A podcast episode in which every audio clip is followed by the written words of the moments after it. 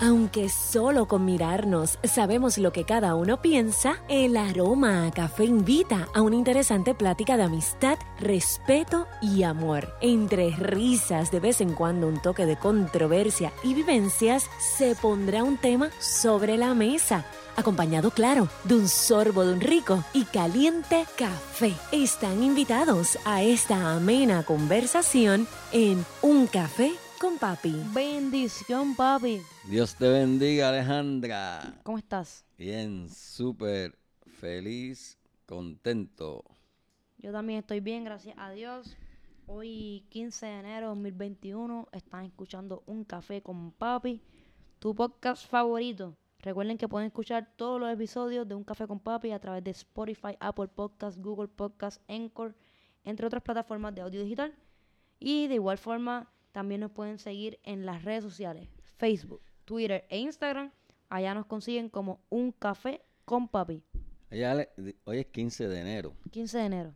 Eh, Sabes que, un dato curioso, un día como hoy, en el dos- 2001, se, se creó Wikipedia. Ajá. Día fuente, una fuente muy confiable de información. Pero curioso que eh, ahorita me salió el aviso, porque yo tengo esa aplicación de un día como hoy. De- ¿Hay una aplicación de de- eso? eh, bueno, History, History Channel, creo que es ese, ese canal. Ah, yo sigo en Eh, Instagram a Culturizando, que ellos te ponen qué aconteció en la historia un día como hoy. Pues Pero- el, eh, History Channel tiene una aplicación que se llama Hoy en la Historia. Y entonces, pues, oye, Wikipedia, esa enciclopedia, tiene más de 37 millones de artículos en 287 idiomas. Pero tengan cuidado porque es una... Que todo el mundo puede editar. Puede editar. Eh, y sabe que wiki, wiki es un vocablo hawaiano. Wiki wiki significa rápido. Así es que por ahí es que viene la cosa. Es como te dan la información a la mano, ¿no? Así Pues es. sí, es así. Pues estamos aquí, Ale, contentos de compartir un nuevo episodio, pero te tengo que preguntar. ¿Tendremos tema hoy? ¿Tenemos tema, Ale? Tenemos tema y el tema para el día de hoy, para este episodio número 92, es un café con lenguaje inclusivo. Ah, café con lenguaje inclusivo. ¿Por qué ese tema, Ale? Bueno, recientemente la gente, las personas en las redes sociales comenzaron a compartir una noticia de la postura de la Real Academia Española, mejor conocida como la RAE, en cuanto al lenguaje inclusivo. Y esta noticia que todo el mundo comenzó a compartir, o muchas personas comenzaron a compartir, eh, data del 2018, o sea que es vieja. Ta- Estamos en el 2021, o sea que 2018, en- para una noticia, ¿verdad? Pues es una noticia que salió hace ya varios años. Sin embargo, la gente comenzó a. Se fue trending topic o viral, o la comenzaron a comentar más hoy en día. Y entonces, pues vamos a, a estar discutiendo eh, qué decía esa noticia y cuál es la postura de la RAE, cuál es la postura de las personas que, que defienden el lenguaje inclusivo. Así que manténgase ahí conectado porque el episodio de hoy promete. Esa es una noticia que, bueno, la compartieron muchas páginas en ese entonces, en el 2018, pero particularmente la, la que yo vi que compartió las personas en Facebook y en las redes fue la, la cobertura de National Geographic en su página. Y el, el titular de la noticia decía, eh, o dice, porque todavía está ahí, la RAE rechaza nuevamente el lenguaje inclusivo.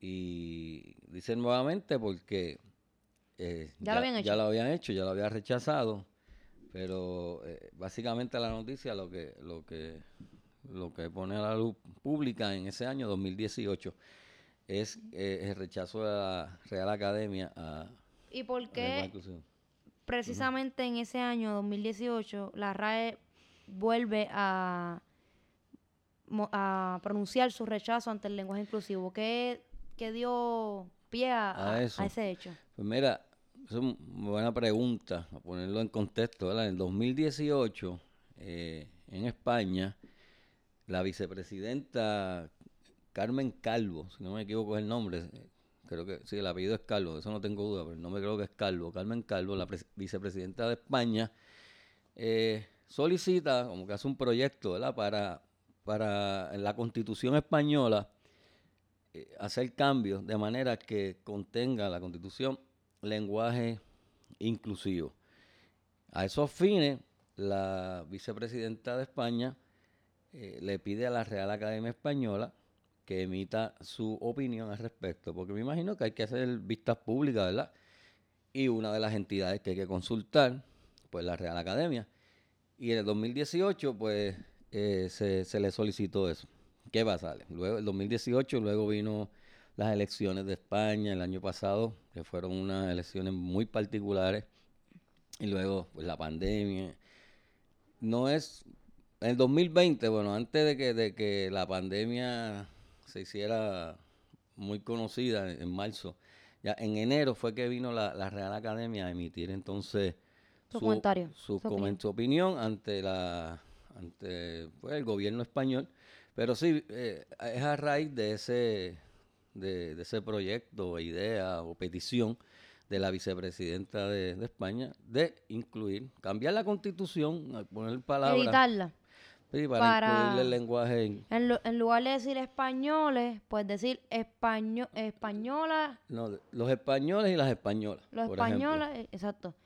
Sí, el desdoblamiento, el famoso desdoblamiento. Porque entienden que en españoles no, ¿verdad? Según ella, no está representado el, femenino. Pues en, ese contexto es que se, que se da esa noticia eh, hace dos años y pasa mucho esto que la gente ve algo y lo empieza a compartir, pero realmente aunque el tema está vigente. Sí, porque esto se sigue hablando todos los días. Y de igual forma uno ve las personas que están implementando eh, eh, este, esta modificación al lenguaje en el uso cotidiano, en sus redes sociales, en la manera eh, de hablar. Incluso ya uno puede ver algunos anuncios de alguna empresa o algún gobierno, alguna persona expresándose de esta manera. O hasta incluso profesores. Entonces la contestación de la Real Academia fue, fue en rechazo a eso. ¿Por qué ocurre la, lucha del lenguaje inclusivo? ¿Por qué hay una lucha del lenguaje inclusivo? Bueno, según lo que yo he leído, y en España, particularmente en este dato en España, es porque dice la vicepresidenta de España que quiere darle visibilidad a la mujer en la constitución española. Ella piensa que incluyendo palabras de como morfema femenino, como española, eh, ciudadana, por ejemplo, pues con eso está dándole visibilidad a la mujer española. La Real Academia le, le, pues, aclara que, que, están que está incluido al decir los ciudadanos españoles, pues no las excluye. Y, y, y de hecho... Pero ella quiere que diga ciudadanas. Y, de hecho no la ha excluido porque ni la constitución ha ha cubierto por, por años a todos los ciudadanos y ciudadanas españoles. Y no ha sido necesario que, que esté ese desdoblamiento. O sea, no, no, han sido eh, no han sido privadas de los beneficios y los derechos constitucionales simplemente porque no diga española, porque los tribunales han entendido que al decir ciudadanos españoles, pues está incluido. Tal vez ella eh, quiera... Eh, eso es lo que ella quiere tal vez ella quiera, tal vez ella sí esté consciente de que no ha sido excluida en cuanto a los derechos o los beneficios, sino que aunque se, aunque tengan eh, los derechos y los beneficios, que esté la palabra ahí con, la A. Blanco y negro. porque evidentemente eh, no eh, han tenido el acceso a, a, los derechos a los derechos constitucionales tal vez quieran ese acceso, pero con la letra A, con, con, con española, ciudadana. Porque ella dice que con eso, pues, la hace visible, es decir, mm. eh, están ahí en, blanco y negro ese, ese sustantivo. Aunque entiendo que en español están incluidos y en ciudadanos están incluidos, eh, aún así, pues, podría tenerle cierta lógica al planteamiento de ella. lo que yo no, tal vez, voy a decirlo así, lo que tal vez yo no entiendo mucho es lo de la E. Porque eso de que esté el, desdoblamiento, que digan eh, niños y niñas, eh, eh, ¿cómo es? Español, eh, ciudadanos españoles y españolas, puertorriqueños y puertorriqueñas. tal vez, entiendo que en puertorriqueño estamos todos, pero si alguien quiere hacer la salvedad de pronunciar la palabra con el, con el género femenino, pues, pero lo que yo no, tal vez no consideraría es que dijeran, por ejemplo, puertorriqueñe ok. o niñe, este, porque dentro de este movimiento, ¿verdad? Del lenguaje inclusivo, eh, está- eh, no sé, obviamente has visto que utilizan la Sí. letra E, la vocal E, no, no utilizan ni la A ni la, la o. O. La A es para femenino, la O es para masculino, utilizan la E, que me imagino que es- la utilizan como neutro. Buscando un, un- bueno, ni morfema, porque eso no es un morfema realmente, neutro. Pero sabemos, sin pretender dar una clase aquí de, de lingüística, sabemos que una palabra, un sustantivo, por ejemplo, pues tiene una raíz, que es un lexema. Por ejemplo, mm, eh, la palabra eh, niños, pues N, I, ñ, esas primeras tres, la raíz. La O, sabemos que es un morfema de género, y la S, eh, de número, ¿verdad? Que sería plural. Así que esa O, ahí sí indica que, que es género ¿verdad? masculino, o si fuera femenino. En el caso de colocar una E, eh, es quizá buscando un elemento neutro que funcione para ambos. Ah, yo siempre digo, pero ¿y por qué no la I o la U? ¿Por Eh, qué la E? es Pues, a- arbitrario. Aleatoriamente escogieron, Arbitrario. escogieron la E.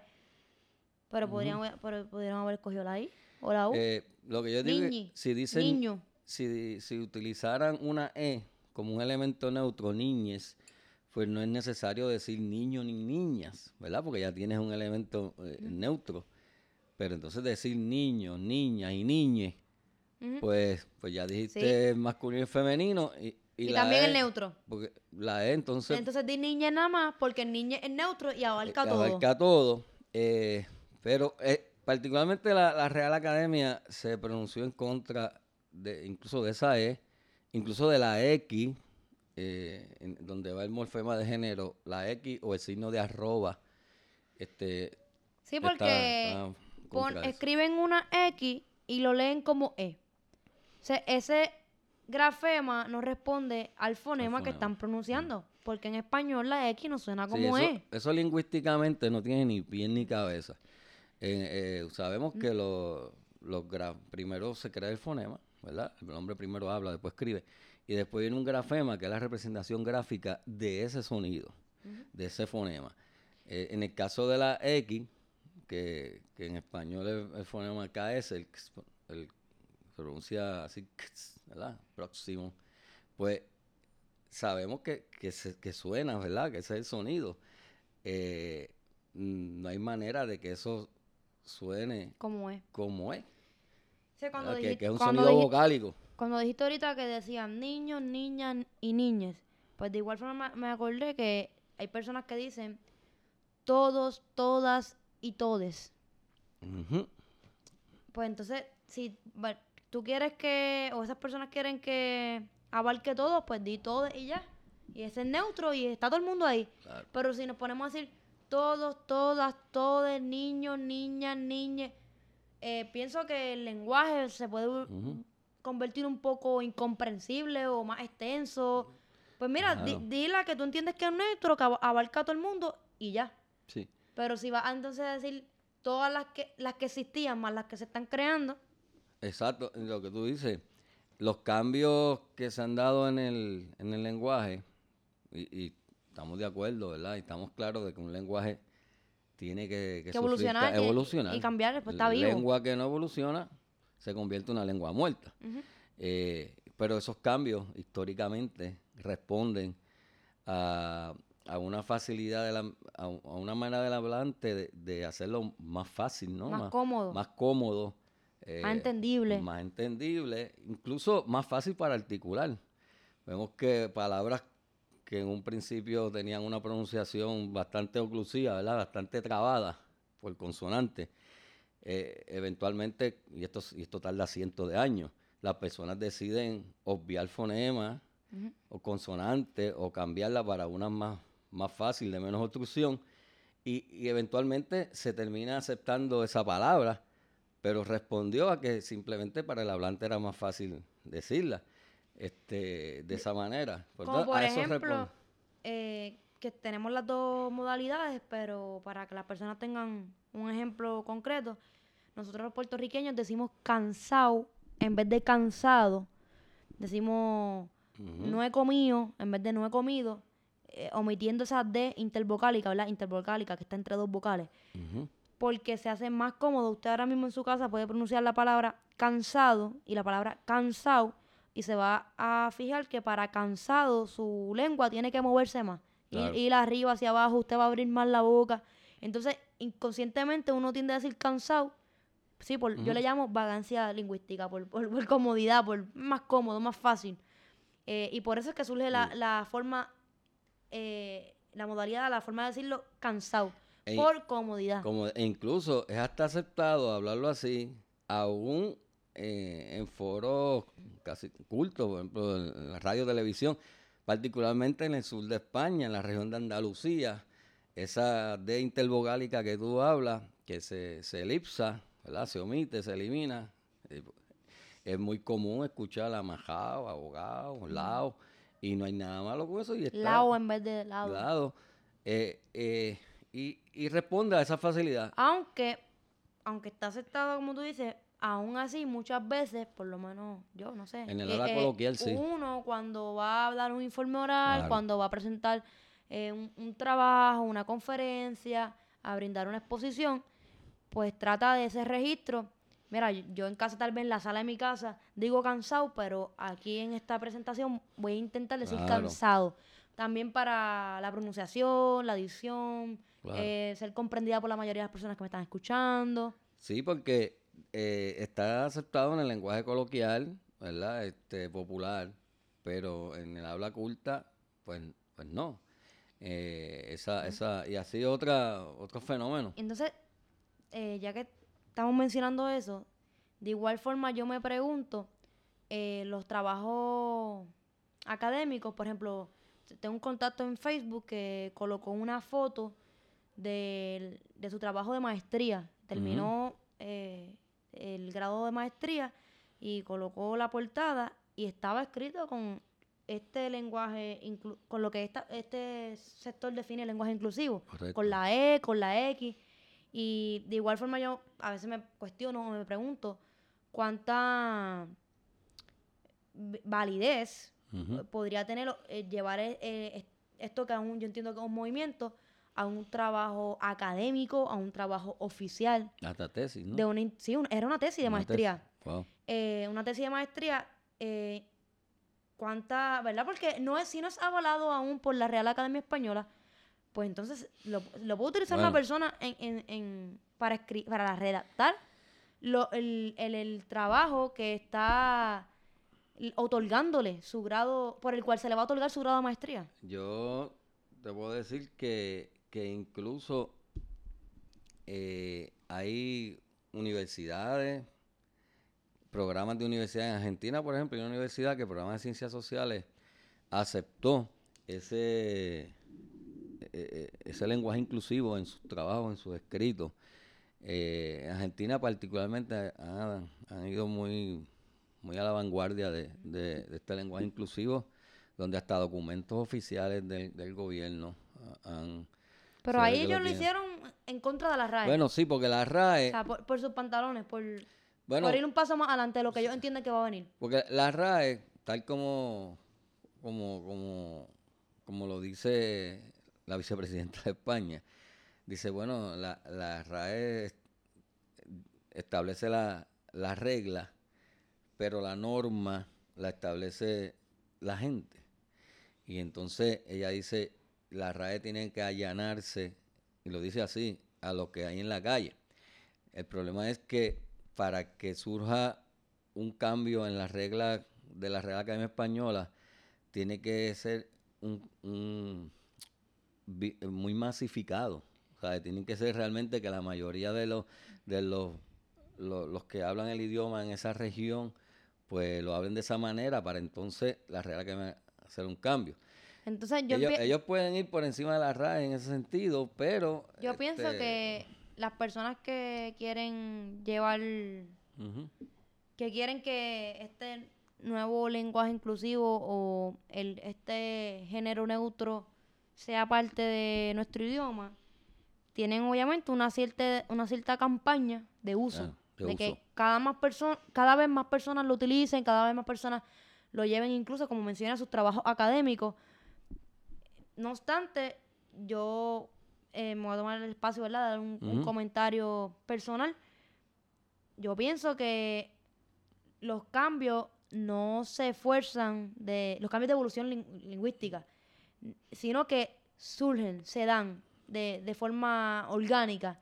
No creo que al- eh, alguien haya dicho, ah, vamos a utilizar, a pronunciar la palabra eh, leche en vez de lácte. Vamos a decir leche. Eh, una campaña, viene todo el mundo, todo el mundo a decir eso, porque eso es lo correcto, em, o o es lo correcto, o es lo, o es lo más fácil, sino que se dio, Se dio. surgió de forma espontánea, nadie tuvo que convencerte de que lo dijera de tal o cual forma. Si no hubo una campaña para que en lugar de leite se dijera leche. Exacto. Y así con las otras palabras, las mismas palabras Igual que estoy, pater, ma- eh, padre, mater, madre. las mismas palabras que estoy pronunciando ahora mismo para expresar eh, esta opinión o este punto de vista, de igual, de igual forma eh, eh, eh, ocurre así. Tal vez, obviamente sería bueno tal vez hablar con una persona que, que esté militando en este, en esta, en esta campaña, ¿no? Para que tal vez me diga, sí, Alejandra, pero lo que pasa es que eh, esto es por un ideal y pues no, tal vez el, el cambio lo vamos a dar de otra manera, no, no, no, no significa que se vaya a dar de la misma forma que, que evolucionó el español del latín. Y pues, obviamente. Claro. eh, pero como tú muy bien dices, ya otros países como Argentina, incluso en, para que tengan ustedes una idea, una perspectiva más amplia, incluso en documentos oficiales ya se puede ver el lenguaje inclusivo. También en comercio. Hay empresas Claro. que dentro de sus promociones están escribiendo los textos con la X y ellos ju- lo justifican diciendo que están avalando, ¿verdad? Están dirigiéndose a un público más joven y como ese público joven ya se expresa de esa forma, pues quieren llegar a ellos con el lenguaje o la manera en, en que ellos se, se expresan. Correcto. Este, estaba leyendo un- una expresión de, de una estudiante en argentina en ocasión de cuando se votó para legalizar el aborto.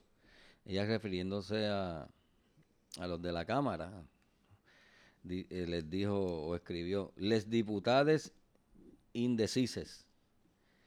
Te confieso que lo tuve que leer, aunque Claro. lo dijo en español, ¿verdad?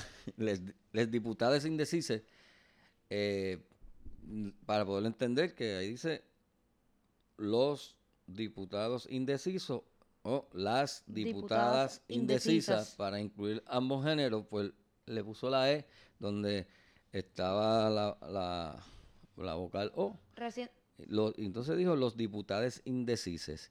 Eh, un poco complejo para el oído, ¿verdad? Ir acos- acostumbrándose a, a escuchar y Sí, poder leer esto. obviamente, como muy bien dice, no estamos acostumbrados. Yo recientemente escuché un podcast como de una hora y quince minutos y la persona que estaba hablando decía, les niñes, les chiquitines.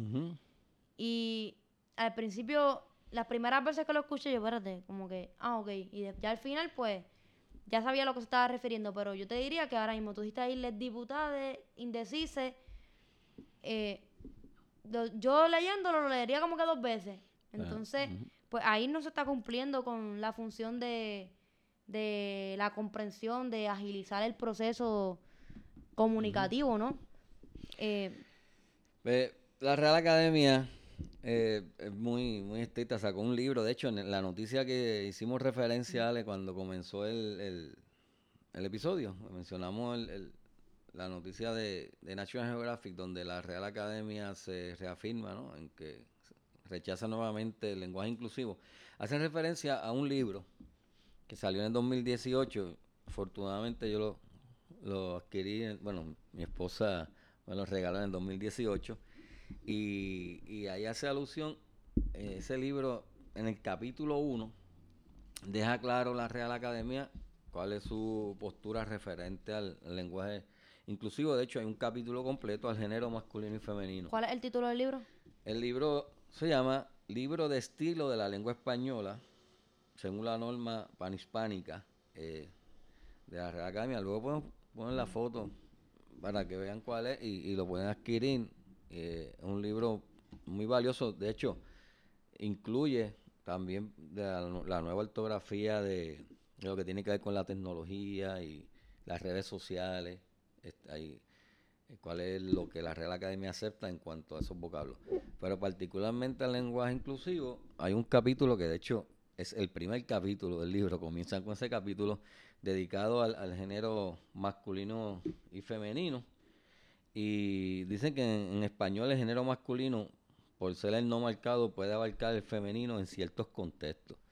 Y hacen la salvedad que hay contextos en que el desdoblamiento se hace necesario para cuestiones legales que queden claras.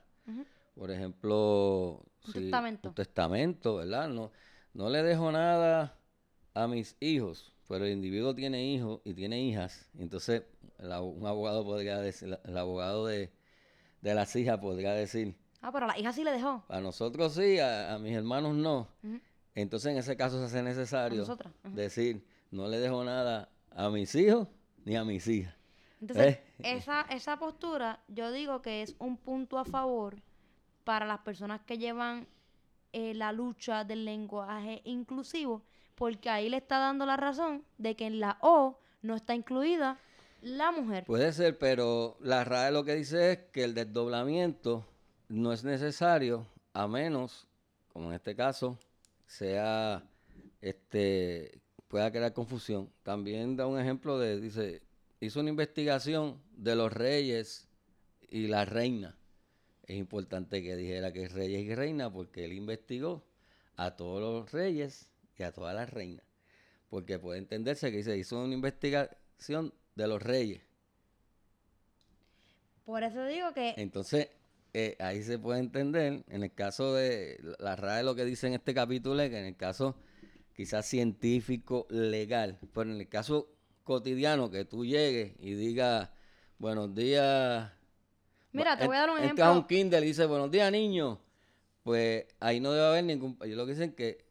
Las niñas, no, las niñas en el kinder, en ese caso, no se deberían sentir excluidas. lo que dicen ellos. Según la eh, pero, sin, em, sin, embargo, sin embargo, en el asunto legal, tienen que ser específicos. Ah, pero, por las explicaciones, quizás en lo coloquial. Pero si van a redactar una invitación, de graduación para los niños que culminen el kindergarten, eh, la invitación, si la invitación dice, todos los niños están invitados, el evento será a las 6 de la tarde. Las niñas del kinder, eh, ¿están invitadas? Según eso que leen, no. Pero yo sé que eso es yo sé que eso es para asuntos legal, eh, de testamento, pero prácticamente con la justificación que ellos dan, le están dando la razón a, a, eh, los grupos. Ellos también justifican el desdoblamiento en, ese saludo, por ejemplo, en una graduación, decir, eh, buenas, buenas tardes, damas y caballeros, buenas tardes. En eso, en ese tipo de, ellos también justifican el, ese desdoblamiento. Mira, te voy a contar algo. Y también tiene un punto que sobre lo que ya hablamos del signo de arroba y la X, que no se considera válido el uso de, la, de, esos signos, de la arroba, de la E ni de la X para hacer referencia a los dos sexos. Escucha esto, y esto es basado en la vida real. Esto le ocurrió a, voy a decir un sobrino mío, no, voy a decir obviamente nombre, pero esto a mí me consta. Tarea como de, eh, digamos que estaba él en primero o segundo grado. Las instrucciones de la tarea dicen, circula a todos los niños.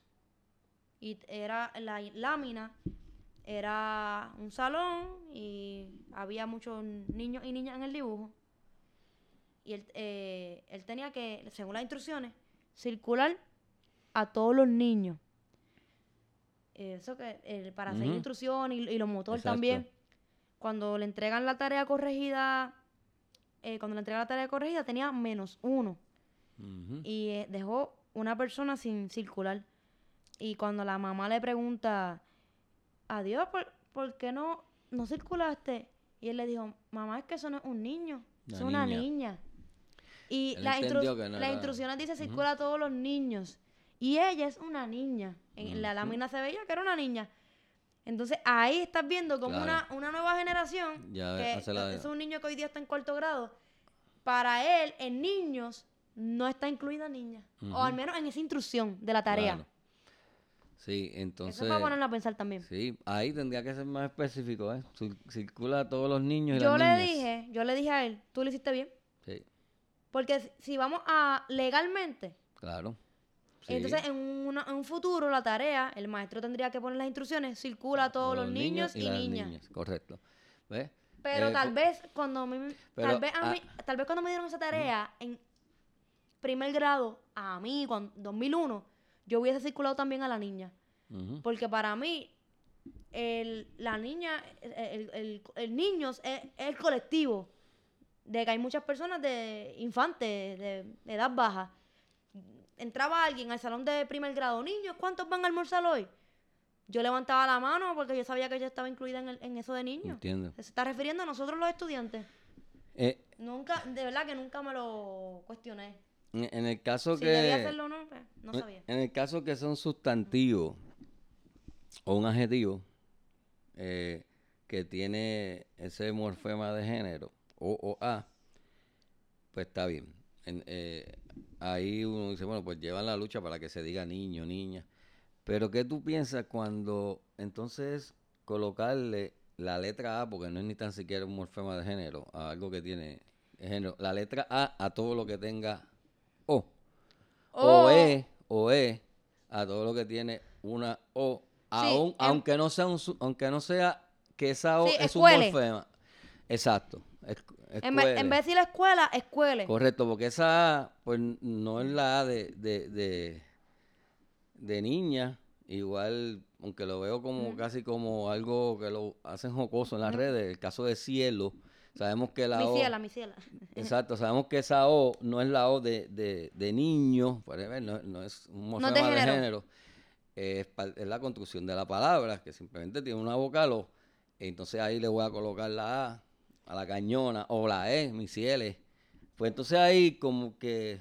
eh, ¿Y qué tú piensas de las personas que, que de igual forma, no de las personas, del- de, esta acción, que yo creo que son las mismas que están impulsando este tipo de lenguaje inclusivo, que en vez de decir patria, dicen matria. sí, eso a Eso mí yo lo he visto mucho. me tomó por, por sorpresa cuando lo vi, lo de, lo de A, a mí patria. me puso a pensar, porque yo sé Siempre que hablamos de la, la madre patria. yo sé que quieren acabar con el patriarcado, ¿verdad? Y por, por la educación machista que se ha dado y, y todo lo que evidentemente ha sufrido la mujer. Pero cambiando patria por matria, no sé, yo pienso, ¿se, adelanta algo o es solamente algo simbólico como parte de, de la lucha? De verdad que yo, Yo, yo me imagino que poco a poco eso irá abarcando otras eh, palabras y construcciones. Y, y yo digo, en vez creo de Puerto Rico, va a decir Puerto Creo Rico. que no hemos visto lo último. Creo que posiblemente eso, eso continúe.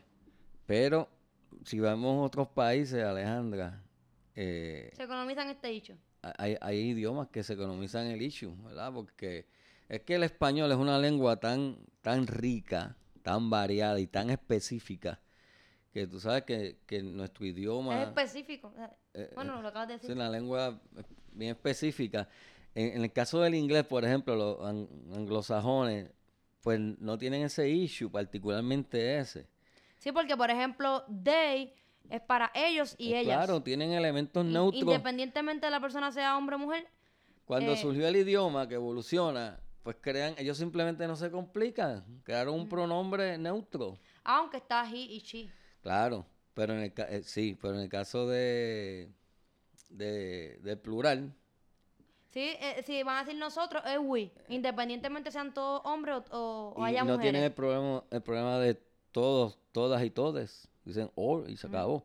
¿Ves? Eh, no tienen eso, tendrán otros issues, pero particularmente ese, pues según he estado leyendo, pues no es un problema de ellos. Hay otros idiomas, fíjate, la Real Academia Española, nuestra Real Academia Española, es bastante conservadora, pero no ocurre así en, todos los idiomas. Hay idiomas que, Que ya están que ya han aceptado. aceptado. Han aceptado.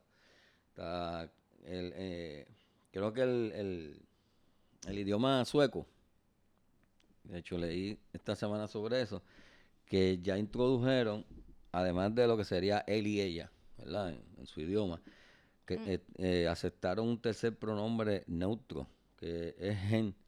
O sea, O sea que ellos tienen un pronombre masculino, uno femenino y uno y neutro. uno neutro aceptado por lo que sería su Real Academia de la lengua sueca, por ejemplo, que es como si la Real Academia Española aceptara un Elle. ter- elle, equivale a eso.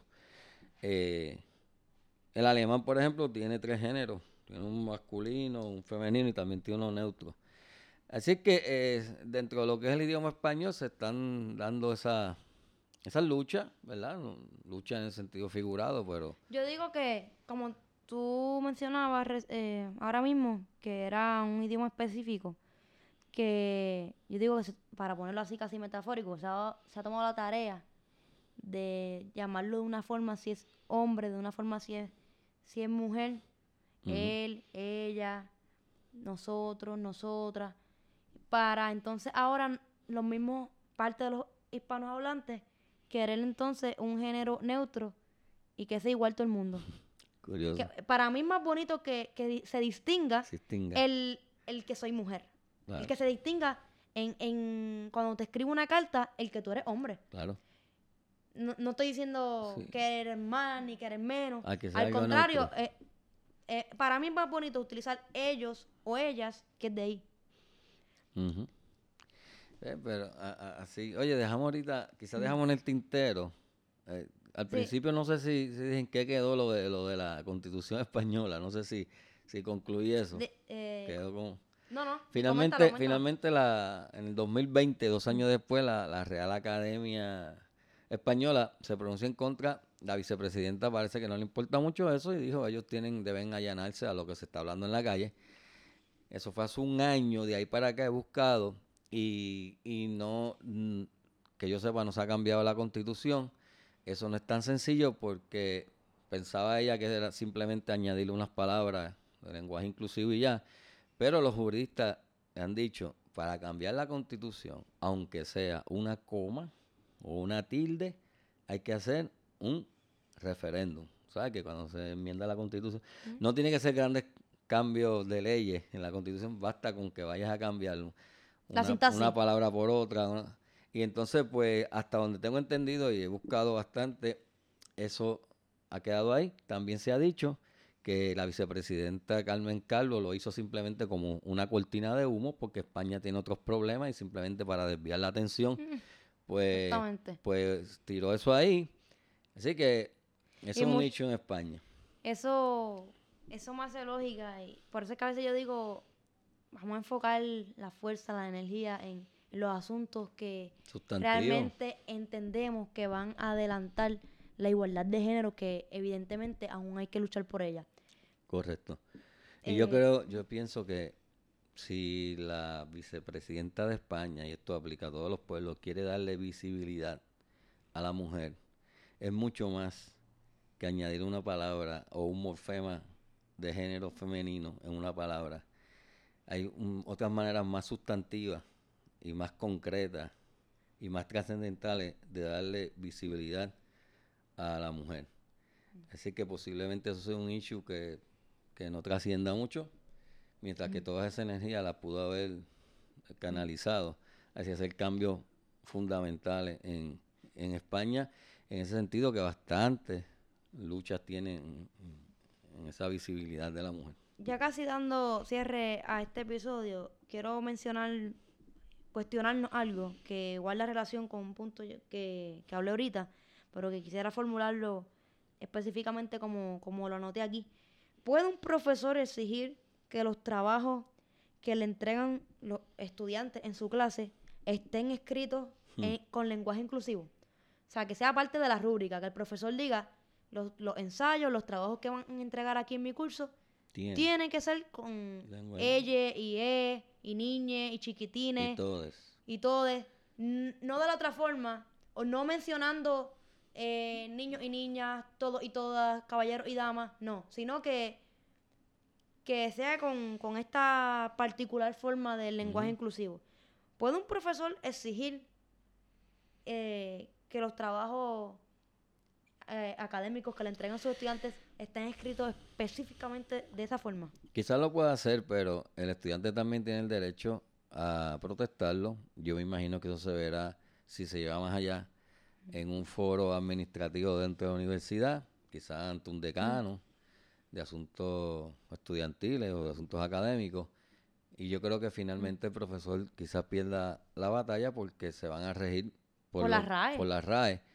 De igual manera sería interesante plantear la pregunta desde la otra perspectiva, es decir, que el, profesor no quiere que se use el lenguaje inclusivo y el estudiante, el estudiante sí.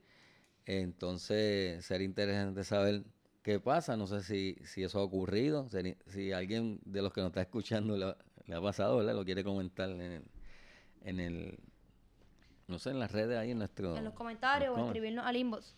De igual forma, eh, yo pienso, eh, parecido a lo que menciona, que si no está avalado por la RAE, no, no forma parte ¿verdad? de esas reglas oficiales, y un trabajo académico, un trabajo universitario, eh, un trabajo oficial de una institución acreditada, pienso yo que, que no, no se podría exigir que esté escrito con, con, este lenguaje inclusivo de lo de la E. ¿Por qué? Porque el, ese, como mencionamos ya, ese grafema no responde al fonema que están pronunciando. Entonces, si otra persona fuera a leer e, ese trabajo, tal vez no lo pudiese leer, o incluso una persona que esté aprendiendo el idioma español, de momento pide una tesis en, en la biblioteca, se encuentra con, con este casi nuevo idioma, y eh, cuando tú tomas un curso para aprender español, no te van a enseñar eso de, que, mira, la X ahora eh, se pronuncia como es, porque el lenguaje inclusivo. Entonces, sería prácticamente, eh, creo que no facilita la comprensión y, difusión del conocimiento de ese trabajo particular. Pero obviamente el profesor o la profesora tendrá sus razones de ¿Ves? Dije el profesor y la profesora. no dije el profesor y, y ahí abarqué a los, de, a los dos. Ah, ah, yo diría que. Pero también tenga su razón el por qué. Ese desdoblamiento es el menos polémico. No, porque ese se hace, hace mucho. es lo de la E más, polémico es lo de la E, lo de la arroba. Que la, la X, que, la no, X, que no suena como es. exacto. El to, lo porque realmente gramatical y fonéticamente no, no tiene sentido. A menos que eventualmente se siga. Y los cambios en el lenguaje ocurren lentamente, toman años, particularmente cuando son evoluciones de, de, articulación de palabras, ¿verdad? Cuando cambia toda la estructura, eso toma mucho tiempo. A veces hasta siglos. Así que, ¿qué probabilidad tiene el lenguaje inclusivo de prevalecer? Yo le veo las mismas que va a tener, la, o en la medida en que eso se vaya difundiendo y se masifique, pues la RAE, si eventualmente ocurre, eh, se va a allanar a lo que es el uso. Sí, porque evidentemente si lo comienza, evidentemente si lo comienza a hablar todo el mundo, pues la RAE va a tener que poner las reglas lo que ya está hablando la gente. El uso obstante, las reglas así. No obstante, cabe mencionar que también tengo personas, contactos en las redes sociales que simpatizan con todas las ideas vanguardistas y de lucha y de igualdad, y se han pronunciado en contra de este tipo de lenguaje inclusivo, de la E, del TODES, y son personas bien open mind y que están a favor de muchas cosas. Sin embargo, han dicho, eh, eso del lenguaje inclusivo, no, e, ese tipo de lenguaje inclusivo, eso de la E, del TODES, de la X, porque uno de mis contactos escribía es que casi se me hace incomprensible poder leerlo. Entonces, que lo comento porque muchas veces pienso que las personas en, en las redes o en el mundo ven a una persona que casi siempre simpatiza con sus puntos de vista y tal vez la ven como un modelo, como un guía, y de momento piensan, wow, si esta persona está a favor de los mismos asuntos sociales que yo y está usando la X y está hablando con la E, pues debería yo también comenzar a hablar de esa forma porque es que nosotros estamos de acuerdo en la mayoría de los, de los, de los postulados, la mayoría de, los, de las polémicas sociales casi siempre eh, coincidimos en pensamiento. Entonces, pues sepa usted que, ante todo, obviamente usted puede tener eh, criterio propio, pero de igual forma usted, usted puede considerarse eh, a favor de la igualdad de género, a favor de la perspectiva de género y no tener que usar la E como, como distintivo de género eh, o, como género neutro, pienso yo. O sea, cada persona tiene su, a final de cuentas, su, su decisión en claro, sus manos. que la tenga en sus manos. Eso es así, estoy de acuerdo con eso. suscribo ese, ese planteamiento totalmente. Ese planteamiento. Oye, qué chévere este tema, se, presta para, Se presta para que la conversación continúe, Así que a todas las personas que nos escuchan, puede haber personas que coincidan con nosotros en algunos puntos que difieran en otros, que es totalmente válido. Así que siéntase en la libertad de escribirnos y comentarnos para que la conversación continúe. Hasta la próxima.